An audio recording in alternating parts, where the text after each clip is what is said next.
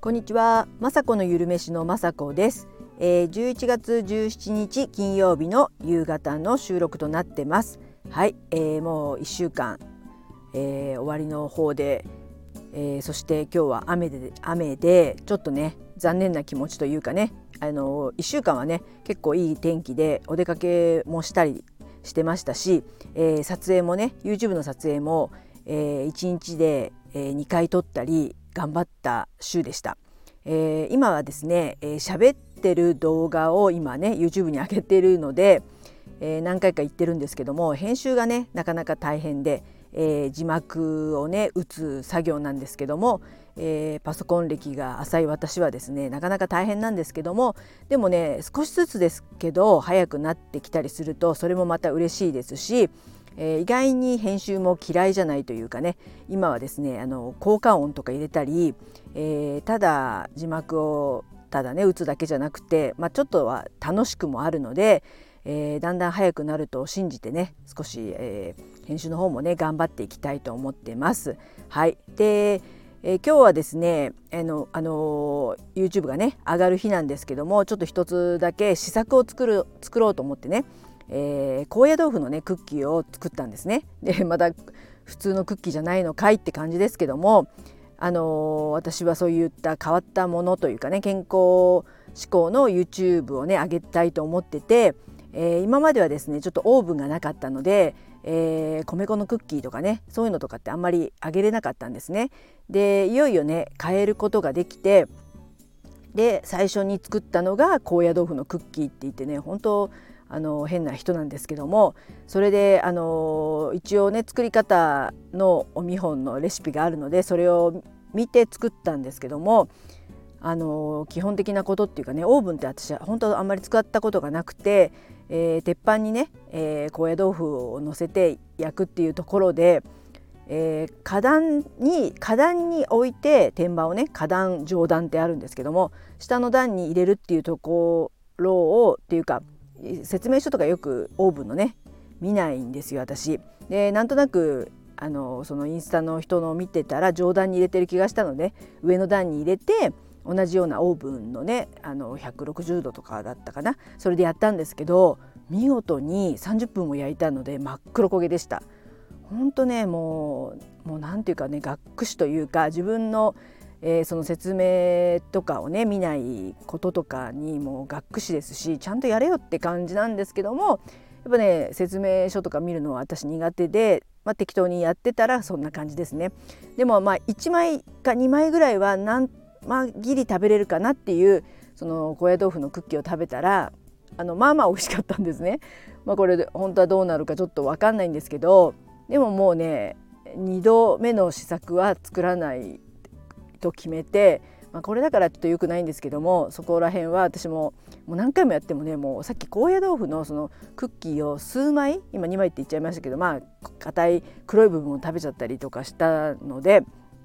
お腹がすごい膨れちゃってこれ試作は辛いわと思ってそれだけ高野豆腐のクッキーって腹持ちもいいし多分こう高野豆腐なんで、えー、胃の中に入ると膨れて、まあ、ダイエットにもいいしもちろん豆腐のね、えー、乾燥したものなんで健康的にいいということであの作る作りたいクッキーではあるんですけども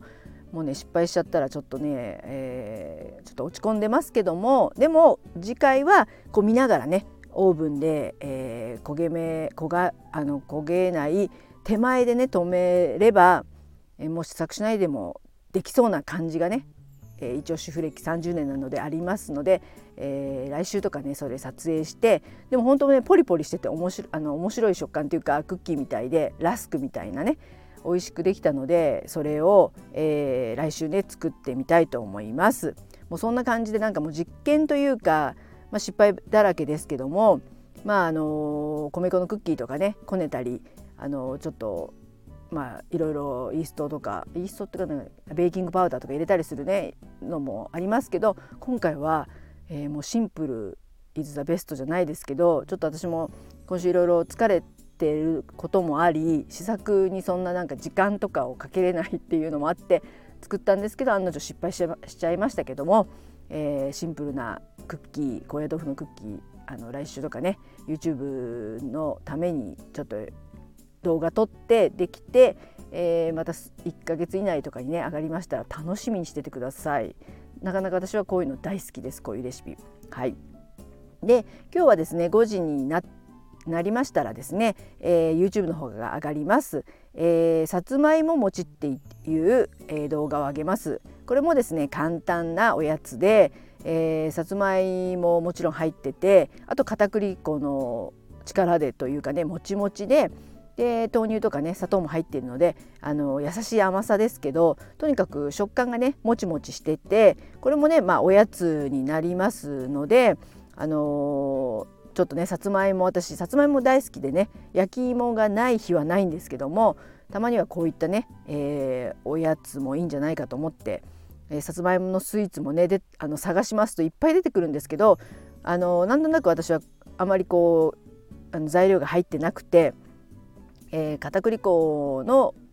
多分もちもちでね、えー、もちもち食感大好きなのでこんな簡単ではありますけどもあげましたので、えー、よかったら見てください。やっぱさつまいもね食べてますと本当、えー、腸活ということでね、あの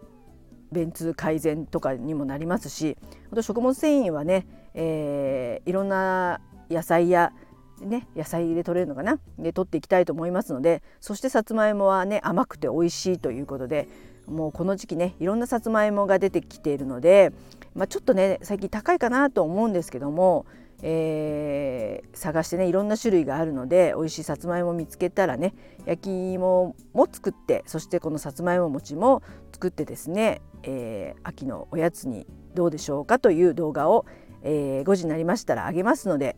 見てください。はいそんな感じでね今日は寒いですねで雨降ってたのでちょっと朝の散歩が行けなかったのでこれからちょっとね夕方買い物がてら歩けたらちょっとねたくさん歩きたいかなと思いますなんかいっぱいたなんか試作とかししてるのにまたお昼も食べちゃうみたいななんか寒いとがっつり食べたくなりませんか？皆さん。まあそれはあの大事なことでいいんですけどもそうしましたらもう運動するしかないので運動してちょっとねいろんなとこお店を回りながら歩きたいと思ってます。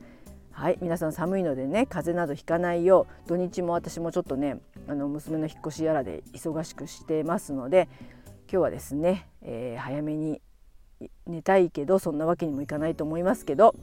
えー、今週はこの辺りで終わりにしたいと思います。いつもね最後まで聞いていただき本当にありがとうございます。雅子のゆるめしの雅子でした。